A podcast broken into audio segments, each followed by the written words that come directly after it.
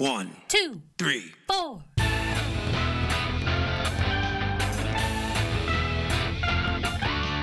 Monster movie. Fun time, go! Monster movie. Fun time go. Monster. Movie. Fun time. Go! Monster movie. Fun time go. with Precious D and Honeybee.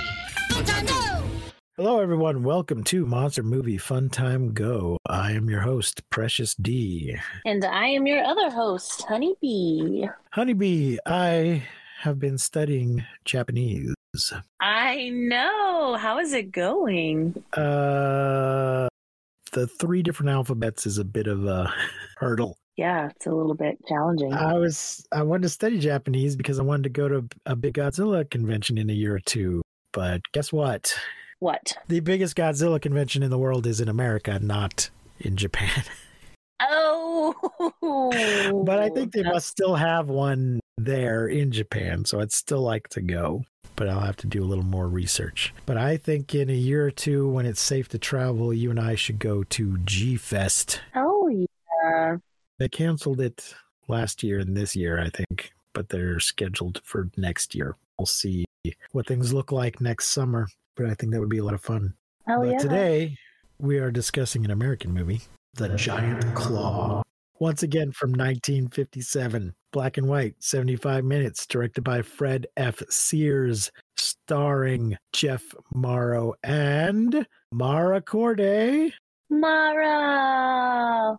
Previously featured on this show, Mara Corday is an American showgirl, model, actress, playboy, playmate, and 1950s cult figure who we have discussed on Tarantula, The Beast of Hollow Mountain, and Black Scorpion. Welcome back, girl. And here she is again in the same year in The Giant Claw. Oh my god. Oh my glob. The glob. The kill count is 13, but more?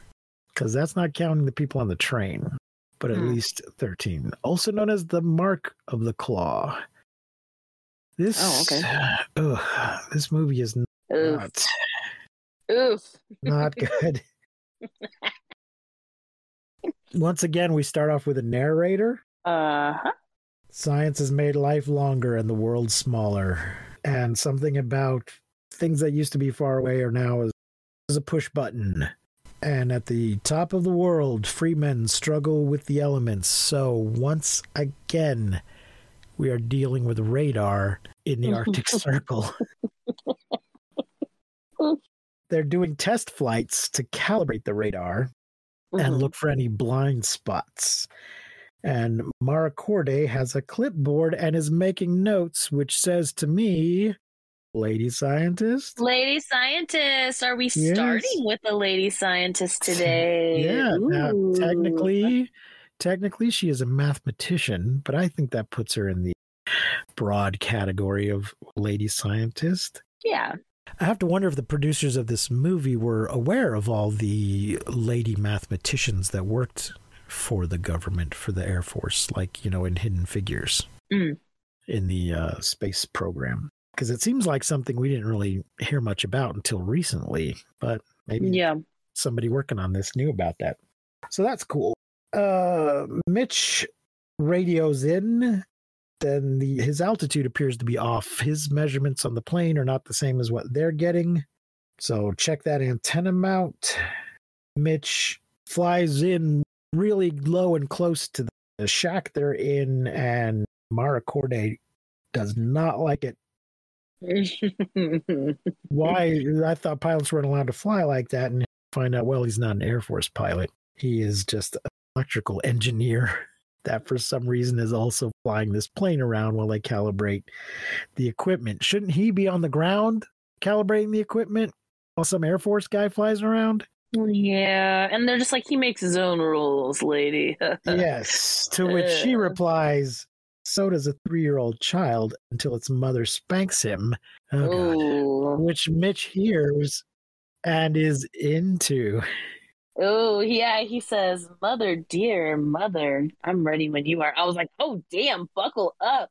Pretty spicy go. for 1957. The giant claw. I didn't think we even acknowledged such predilections in 1957, but there you go.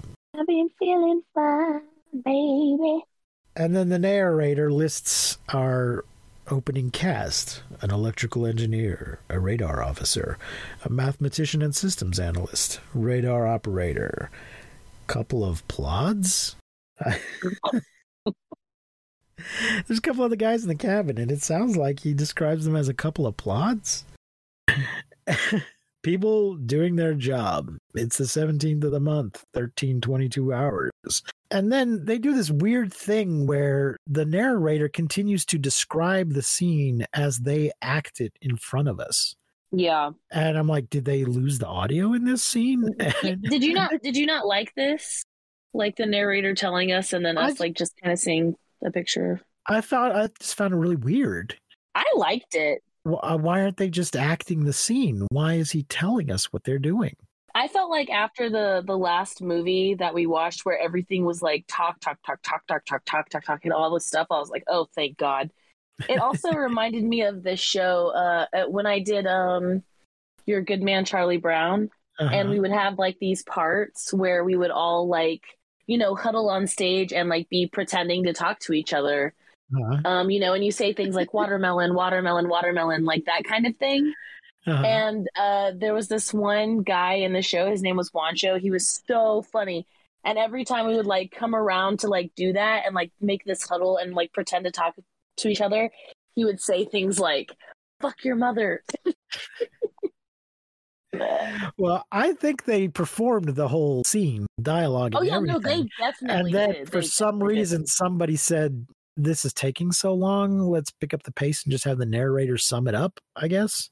But what it reminded me of was Sergeant Pepper's Lonely Hearts Club Band, no the movie. Have you ever seen the movie? Mm-mm. So the movie stars the Bee Gees oh really and Peter Frampton. And it also, as Sergeant Pepper's Lonely Hearts Club Band, and it also stars George Burns as the mayor, Mr. Kite.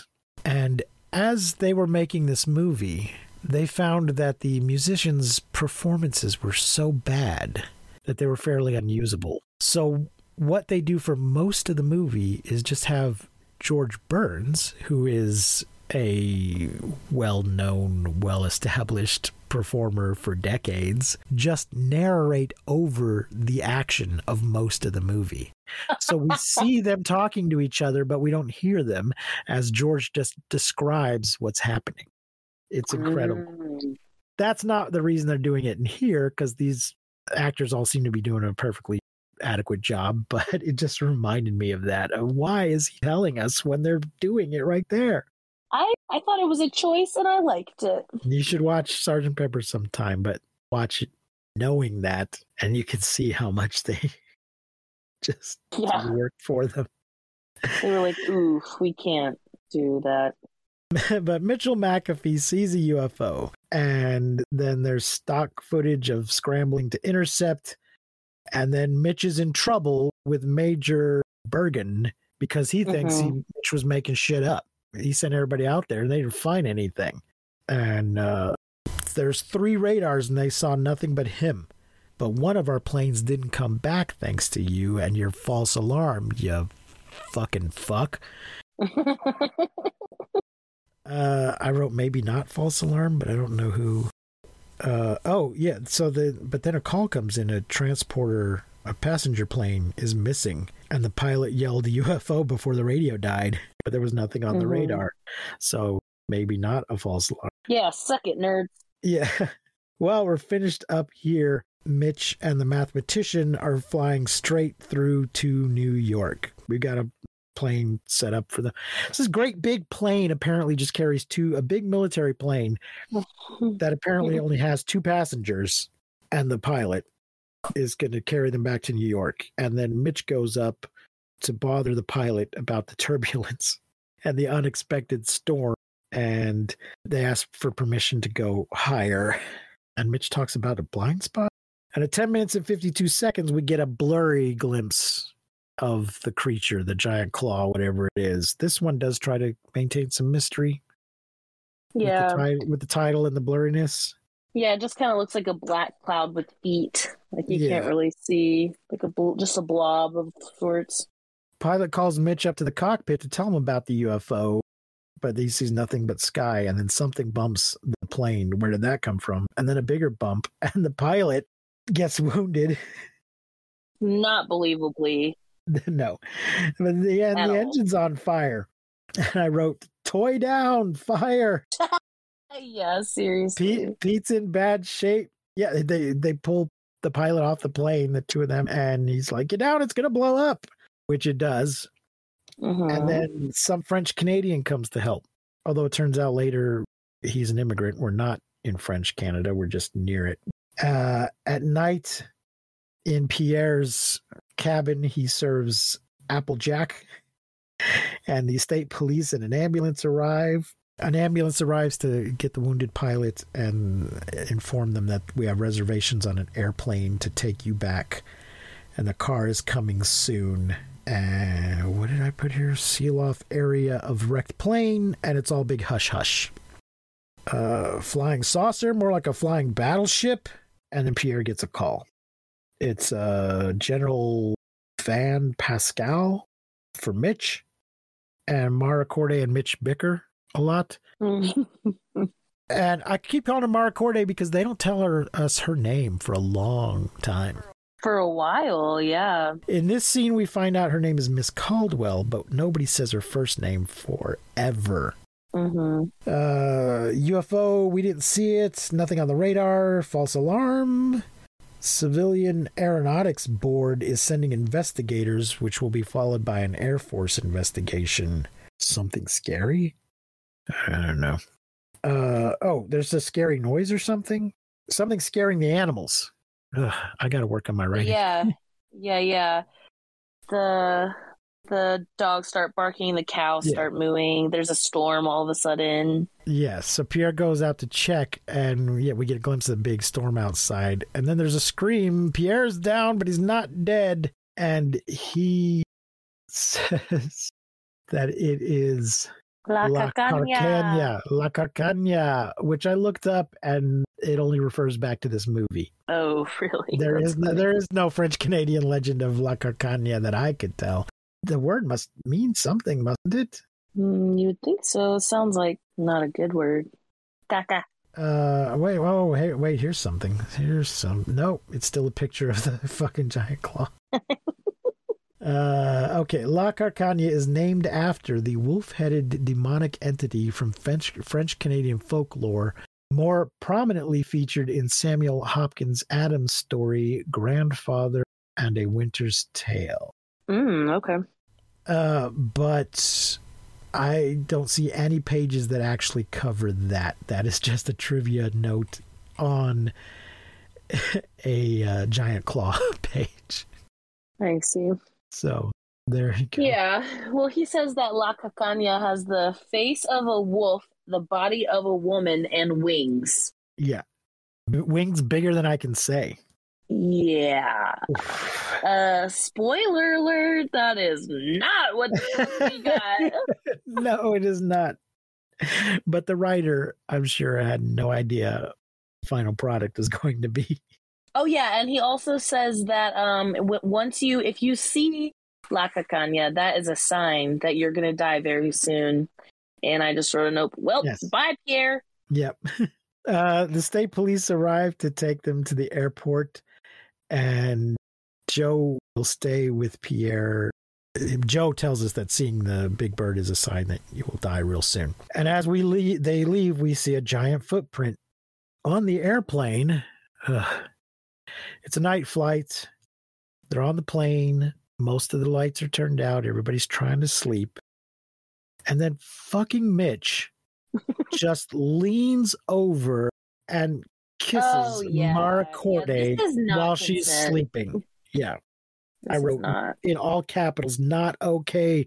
Exclamation point. Yeah, and then he literally says a kiss you take something about a kiss you take is better something It's a Shakespeare quote, which Ugh. which he te- which he tells us. I didn't happen to know that. I didn't know that either. Ladies and gentlemen, I studied at the National Shakespeare Conservatory in New York City, but I did not know that that was a Shakespeare quote. He What is says the, the the kiss the kiss you take is better than you give, and she Ugh, seems kind of okay with it. And there's some banter. It's from Troilus Yeah. and Cressida. I was grossed out. And during yeah, it's it's I don't know what the fuck She does have a great nose, though. I just want to say, she does. yeah, like they show like a lot of profile view right here for her, Yeah, and I was just like, wow, that is beautiful. I think she might be the the best looking lady scientist we've had, Oh, or or any lady in in all these movies. She she might be the best looking we we've had so far. um, debatable, but whatever. Moving Okay. on. Uh, but their their banter is very heavy on baseball metaphors, and then something in the banter gives Mitch the idea that he wants to look at her map, but I wasn't clear what made him. Yeah, something, something. I think, I think she said the word pattern, and Oh, that was what like. And then he was like, pattern.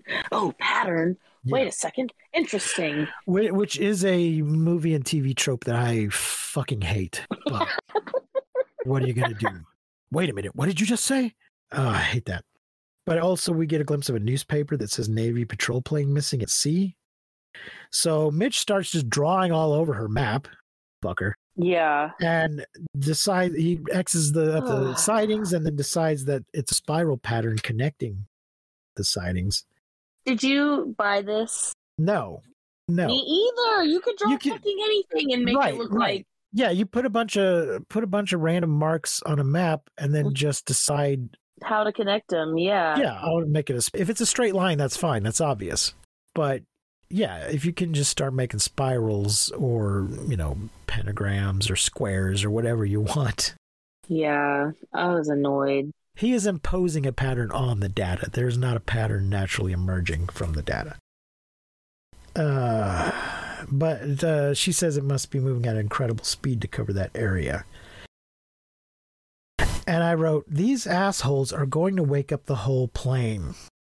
yeah. I. And right at, I right at that point, Yeah, the guy behind him. I was like, Yes. right. I wrote a note about the guy behind them, like his Yeah. his facial expressions, yeah, and then he like says something. he asked them to be quiet. Or some of us are trying to sleep. And they then they keep talking, but more quietly, but still loud enough for everybody else to hear. Yeah, talking with their tongues down each other's throats. And they decide let's just make out which that's not going to keep anybody awake i'm sure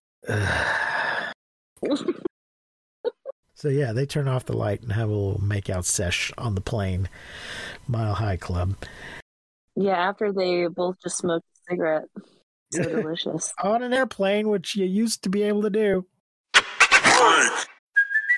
Hey, it's Kaley Cuoco for Priceline. Ready to go to your happy place for a happy price? Well, why didn't you say so? Just download the Priceline app right now and save up to 60% on hotels. So, whether it's Cousin Kevin's Kazoo concert in Kansas City, go Kevin, or Becky's Bachelorette Bash in Bermuda, you never have to miss a trip ever again. So, download the Priceline app today. Your savings are waiting.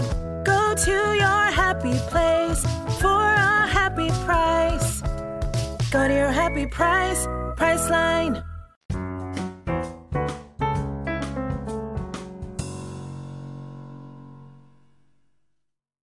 18th of the month the narrator tells us. Oh 1815 uh cab plane.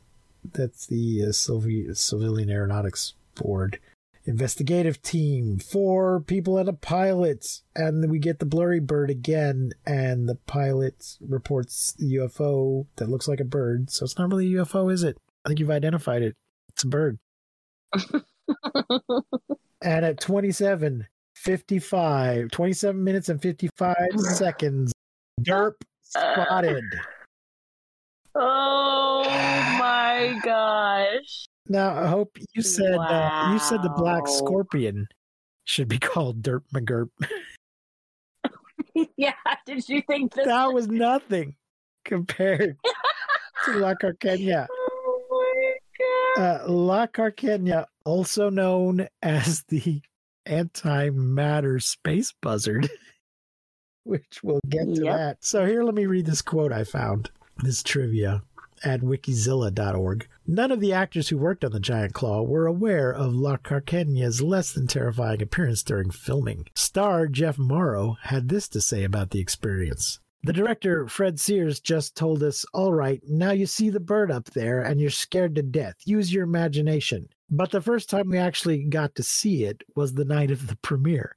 The audience couldn't Oh. stop laughing. We were up on the screen looking like idiots, treating this silly buzzard like it was the scariest thing in the world. we felt cheated, that's for sure. But they told us afterward that they just ran out of money. They couldn't afford anything except this stupid puppet. I was never so embarrassed in my entire life. Wow. The only way that makes that is Yeah. Hysterical. the only way that makes sense to me is if it's a pre-existing puppet because they still had to build it. They still had to choose Yeah. what design to make it. And even if it was a cheaply made puppet, they could have made it look more frightening. Unless Oh, it was just some derpy buzzard puppet that was already laying around.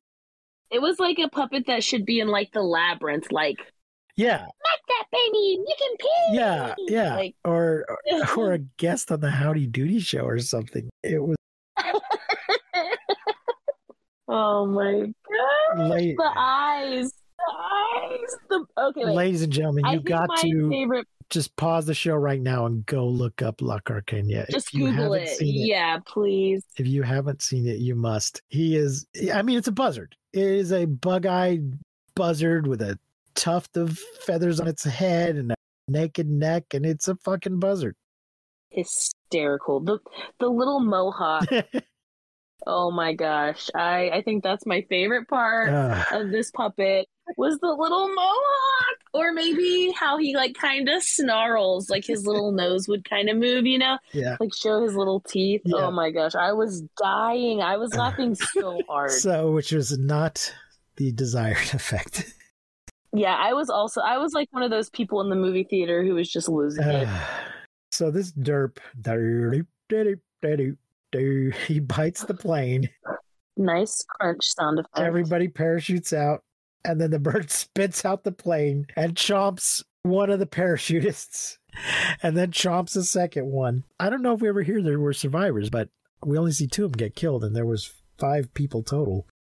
yeah And uh, there's a buzzing at Mitch's door. I think Mitch is in his bathrobe. General Buzzkirk wants to see you at once. And this guy's basically, you need to come with me or I'm going to take you by force. yeah I don't remember his exact words, but it was basically, yeah, you don't have a choice. I've been instructed to make you come. I do Mhm. want to say, I think the name General Buzzkirk is incredible. I love it. It's great. you gonna you gonna keep that one in your Yeah, keep that in my pocket. Next, portfolio next, there yeah next uh, appropriate time in a uh, role playing game when I need a a character like Fuck that. yeah General Buzzkirk. And I wrote Philo, so Mara is at meeting two. If you haven't been listening to the show, Mhm. folks, Philo means first in, last out. And that is the principle in these movies that if you were there at the beginning, regardless of what your job is or what your qualifications are, then you are along for the ride until the end. We even have a good line here for Philo where the guy actually says, he says, You two better come along because you're up to your ears in this anyway. Yep. yep. He like actually says it. Yep. Like, you guys better come because, well, you've been here, you were there in the beginning, so might as well. It just makes Yep. no fucking sense.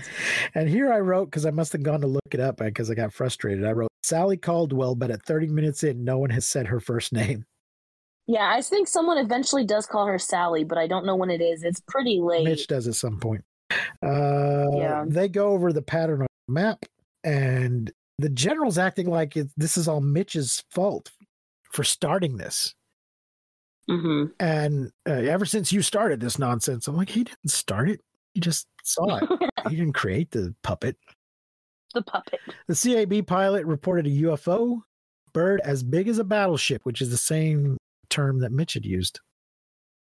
So I Mhm. guess it's like football fields now. Battleship is just a, a standard of measurement that people use. How many football fields in a battleship? I don't know. Write in, tell us. oh, please could, let us know. Could there be anything that big in the sky not picked up by radar? No, but I saw it. Three saw it, two now dead. Uh, I guess that's the people on the other airplane. Mhm. unless they mean I don't know what they mean. I don't know. Yeah, I think it's. I think that would it's one or the actually mean that six people saw it and two are dead, counting Mitch. And then, oh god damn it, Mitch has this one of the weirdest lines in movie history. No, because what he so no, it's three saw it and two are dead because he's implying that he's the only one left. Because he says, I guess that makes me chief cook and bottle washer in a one man bird watching society. What? The writer is trying way too hard at this juncture. It's just stop. Uh, yeah, that line just really struck me. The stupidest fucking thing I've ever. Did you get a good look? No, just a blur. Sadly, before Mitch, I was doing Earth curvature. Oh no, Sally. Sally says, I started calling her Sally, even though they haven't called her Sally. Sally says, before Mitch, I was doing Earth curvature. That's not the right phrasing. that implies uh, before I was doing Mitch, I was doing Earth curvature calculation. Hey, hey, That's not what she's saying. And I'm not sure that's how she phrased it. Sally's a grown ass woman. She'll do whoever she wants. That's wants right. to. We use we used cameras in balloons. So let's call the Pentagon and see if any of the many balloons that we have in the air with cameras got pictures. Which isn't that just so convenient? Yeah, yeah. I mean, there's hot air balloon. I mean, uh, not hot, uh, weather balloons and stuff, but it's a pretty big sky. But uh, stock footage of a balloon place and recovering a camera from a balloon, and the they have uh, not quite a movie, a film presentation, but a slideshow caught on film. The derp Up. is caught on film. Derp, Derp McGurp. He has a pretty good selfie moment Yeah. too, like where it's just like so close, like so Yep. zoomed into. Yeah, they do like three. There's a picture of empty sky, picture of empty sky. Oh, there's the bird. Oh, there he's a little closer. Ooh, there he is, real close. Classify all of this top secret. You cannot make a bird this big top secret, but put the entire command on combat readiness. Warm up the planes. I'm going to the Pentagon. And yeah, I wrote two extra passengers because Philo. That's the moment when he says, "You might as well come along because you're up to your ears in this already." Mhm. And here I wrote, who does Mara work for? They're both civilian employees of the military, I guess. I. Well, she doesn't have any rank, but she was working as part of this experiment. So I guess they are both contractors, civilian contractors, Hmm. but they're being ordered around. I don't know. Uh, at the Pentagon, a general is just looking at a strip of film, like holding it up to the light. Mhm. And they talk about why the radar doesn't pick it up, and there's some bickering, and there's a bunch of finger pointing, and uh, the phone rings, and the general's like, "Shoot it down! The squadron just spotted it. Shoot it down!" and they then they are able to just listen in on the radio to what this squadron is doing. Missiles don't seem to bother it. I wrote visible wires. it is literally a puppet. yeah. It's got one of the planes. Charlie hit the silk, but now he's gone. Another plane. It's coming after me. And they turn off the radio so they don't have to oh. listen to this guy's grisly death.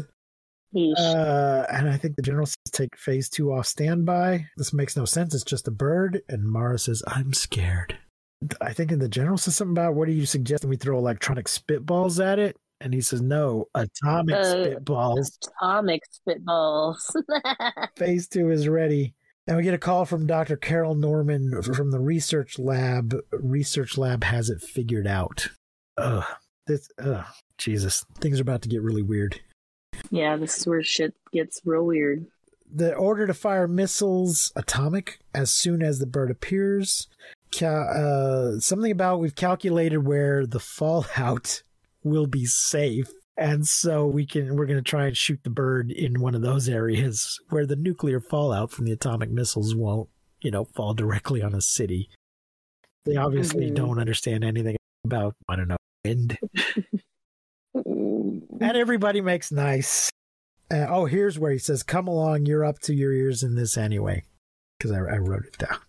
At the research lab, this doctor is talking, showing us a model of the atom and how it's the basic building block of all matter, and he explains the concept of antimatter.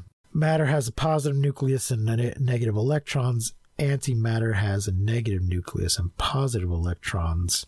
Science has proved this is so. has it. Science. Now, antimatter is a real scientific theory, hmm but I don't think anybody's proved. Well, okay, first of all, science, people are always, the people are surprised to hear this. Science does not prove things, mathematics proves things. Science accumulates evidence that supports theories. And if the Mm. theory is continually supported by the evidence, science disproves things. Science falsifies things. A good scientific theory can be falsified. And as long as it is not falsified, then we continue to use it. But we always understand that new information that could, could come out that will cause us to either discard or modify our theory. So, real scientists, you're hardly ever going to hear them say proof. Mm. But this guy says science has proved this thing that I don't think it has proved. It's just an idea. Yeah. But and he says that the bird is antimatter. What? Why? Why does he think it's antimatter? Proven antimatter exists. Also prove it co- if it comes in. Con- so one of the ideas of antimatter though is if it comes in contact with matter, that it's they're both going to explode Mhm. and release a, an enormous amount of energy. And if the bird is antimatter, why didn't he explode when he came into contact with some matter? And then he tells us, Yeah. even though I think he just said the bird is antimatter, then he says, no, the bird mm. itself is not antimatter, but it emits an energy screen of antimatter, Yeah, he just radiates antimatter. which is ridiculous. He then he's radiating anti-energy, not antimatter, right? the fuck if I know. Uh, it doesn't make any sense. But why is he emitting anti? I mean, a giant um, extraterrestrial buzzard doesn't make sense. So Yeah, but it. Uh, why, if he's not antimatter, why is he radiating an antimatter screen? And how the Yeah. fuck did you come to this conclusion anyway? It doesn't make any uh any sense. But they say that therefore the radar would rather than being reflected would slide around the antimatter screen and that's why we can see it but the radar cannot right, and also why they couldn't shoot it because it was just bouncing off before it could even hit it. yeah not guesswork? Seems like it is. Somebody says no, this is not guesswork but it seems to me like it is guesswork. Where did it come from? The feather they have a piece of feather that defied analysis contained no mm-hmm. earthly element testing it wrecked the equipment. Yeah, a lot of equipment. the bird is from outer space from a god-forsaken antimatter galaxy. Then why is it here? Why did it come all the way here? I don't know, but I wrote right here uh, that uh, Mara's dress has pockets. It has pockets We love to see. She does. love to see her dress with pockets. I was very excited. you and all the TikTok ladies. Uh, but Van will fly them back to New York, which confused me at first till I remembered that General Ford's name is Van, or is it General Buzzcock? Buskirk. General General Ford was in the other movie. General Buskirk, I think, is named Van. Uh, stay ready, and of course, everything is uh classified. General Constantine, Constantine, Constantine calls the Secretary of Defense. They're just now calling the Secretary of Defense. Great timing, people. And the narrator tells us that the bird revealed itself to the world. So it started flying where people could see it. And there we see shots of people being scared. Mara comes to see Mitch. The narrator also says, um, in a fantastic orgy of destruction, when describing Uh-huh. the. Well, Uh, not not all orgies are are sexy orgies. Some of them are just destructive. they're just fantastic orgies of destruction. All I'm saying is, I like, what? Hell yeah. Fantastic orgy of destruction. It is an appropriate use of the term, yes. I, I agree that it's, I just think it's wonderful. Okay. Um And it was my favorite thing about the movie. well that's sad. no, I love the puppet. Ma- Mara comes to see Mitch. She's been running his figures and also wants a kiss. Because he's like, "Hello, hey, how, how you doing?" She's like, "Uh, Mitch," uh, and kind of holds her cheek out. it's been two days since we got back, and Mitch has been working nonstop. But apparently, they're already at the greeting each other with a kiss stage since making out on the plane. Uh, And then Mitch says another weird line: "Cockeyed concept pulled out a Cloud Eight. Cloud Eight. Ever stop to wonder why it came here? Yes, yes. Why the fuck is it here, all the way from another galaxy? mhm. Uh, it does, apparently it's not eating. It's is it just using osmosis? It's not resting. Bird came here to build a nest and landed at Pierre's. So Mitch calls Buskirk. I need a fast plane and a helicopter. I'm going to Pierre's.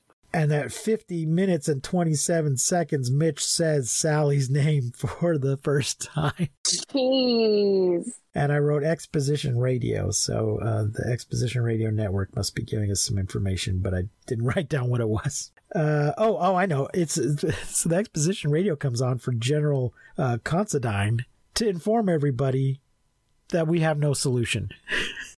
Just everyone, just take off your shoes and enjoy this fantastic orgy of destruction. we interrupt this programming to bring you this special message. We're useless. Thank you, and now back to your music listening pleasure. Birds on a rampage. We can't do anything. Back to your regularly scheduled program. Womp womp. Uh, somebody tells us the bird is attracted by movement. Martial law is declared no traffic, blackouts at night, minimum movement by day as authorized. Uh, the bird flies by.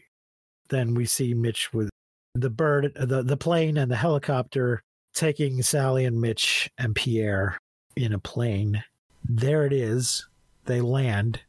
The bird just missed them. Got guns, looking for eggs. Yeah, so they're they have guns and they're out looking for birds' eggs because they've just decided it came here to build a nest. They found the nest, but Mhm. no sign of egg. And then the bird lands in the nest and I guess shifts some of the nest material and they can see the egg. So Pierre leaves.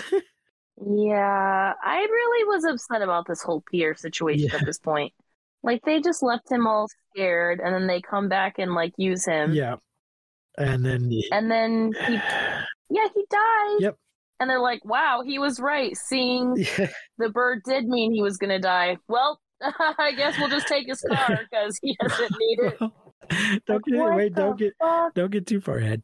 Because before that, Sally t- picks up a gun and says, I'm from Montana.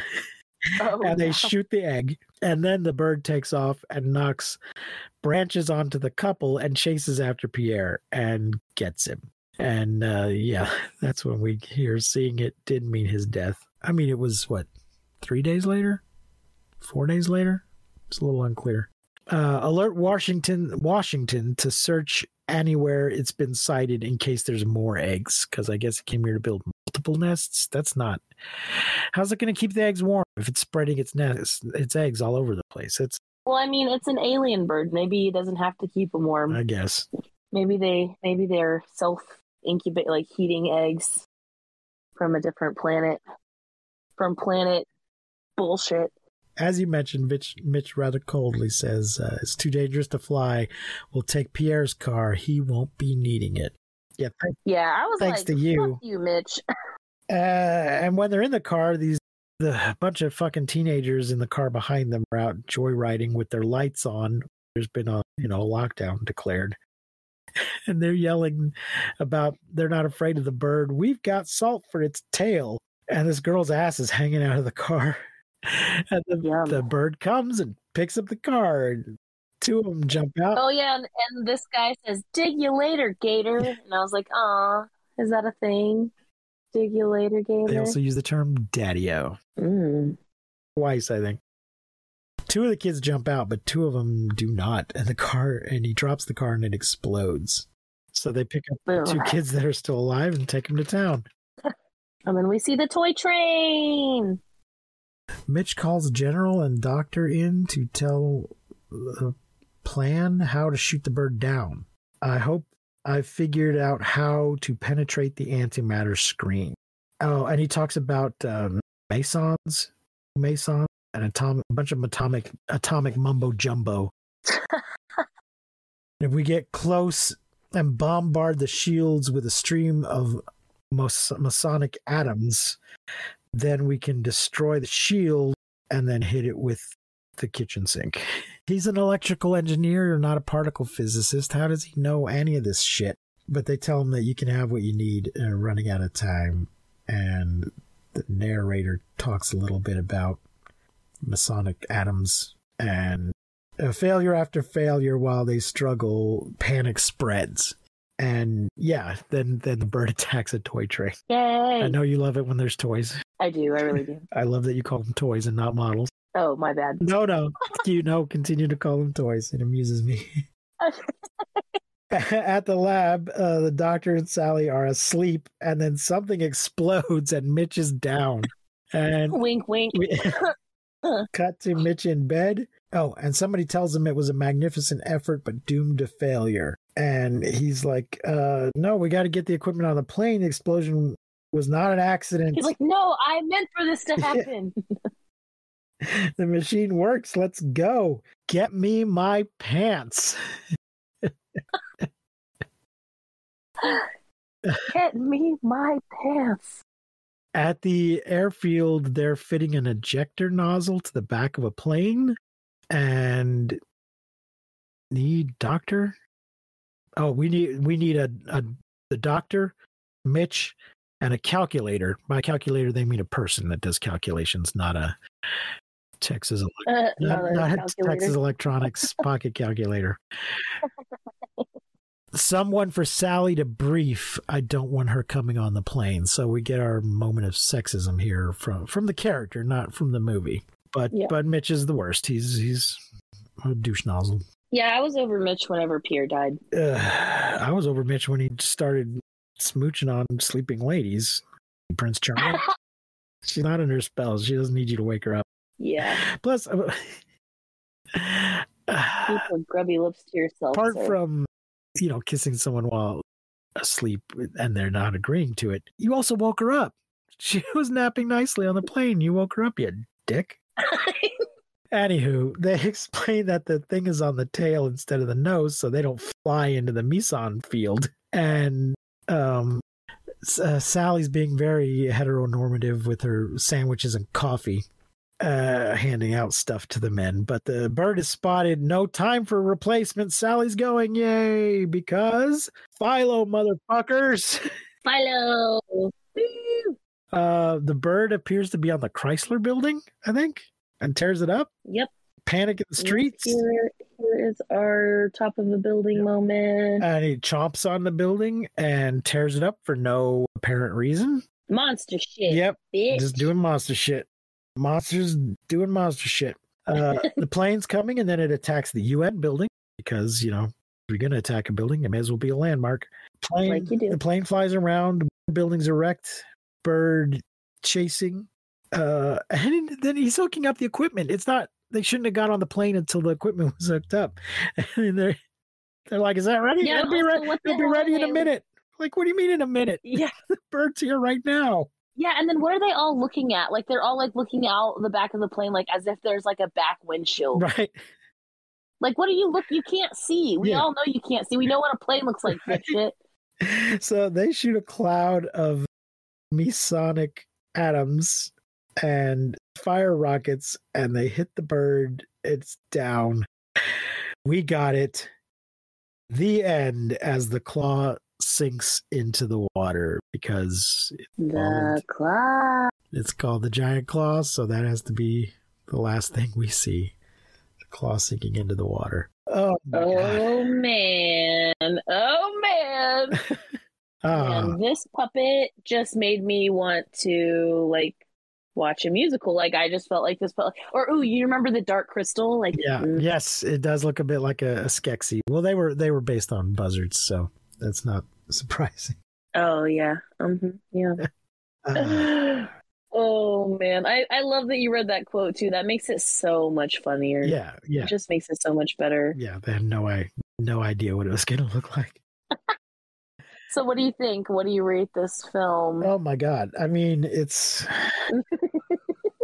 I mean, one star from Mara Corday. Uh, yeah. She alone is worth one star, I think. The fact she's not pretending to be Mexican also helps. Yeah, that does help. It helps significantly. Uh, folks, listen to the previous shows. I'm not going to explain it. Catch up. Um, it's- it, I mean, it's not good.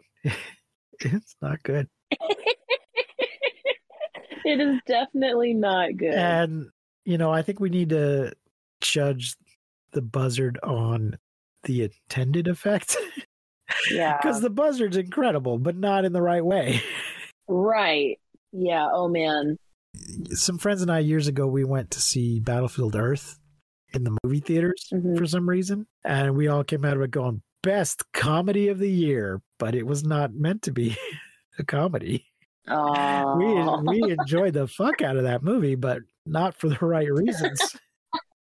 yeah, exactly. That is exactly what this is. Like I enjoyed the uh puppet, but not Yeah. for the right reasons. Like and I enjoyed this movie, but not for the right reasons. I would definitely say for the puppet and for Marvel. so I guess uh, it's so hard to. I mean, I guess I'm going to give it a three. In that, I'd say like a two in point that it was entertaining, even though it was bad. Right.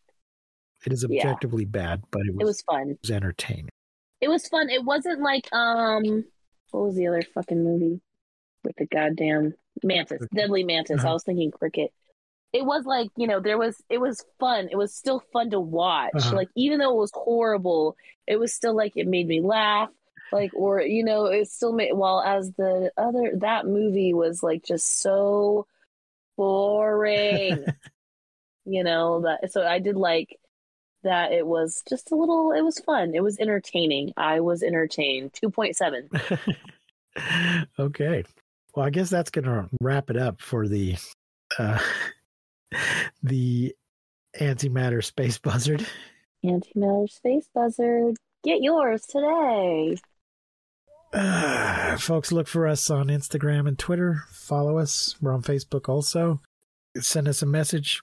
Monster Movie Funtime Go at gmail.com. Leave us a voicemail, anchor.fm slash mmftg, or buy our t-shirts at cafepress.com slash mmftg. Remember, keep calm and take shelter in basements. do it And we will not see you, but you will hear us next time on Monster Movie Fun Time Go. monster movie fun time go You've been listening to Monster Movie Funtime Go. If you enjoyed the show, please rate and review us on your podcasting platform of choice. Our theme song is by the Texicano folk rock punk featuring Lita Lopez. You can support the show, find links to our social media, and even leave us a voice message at anchor.fm slash mmftg. Funtime Go!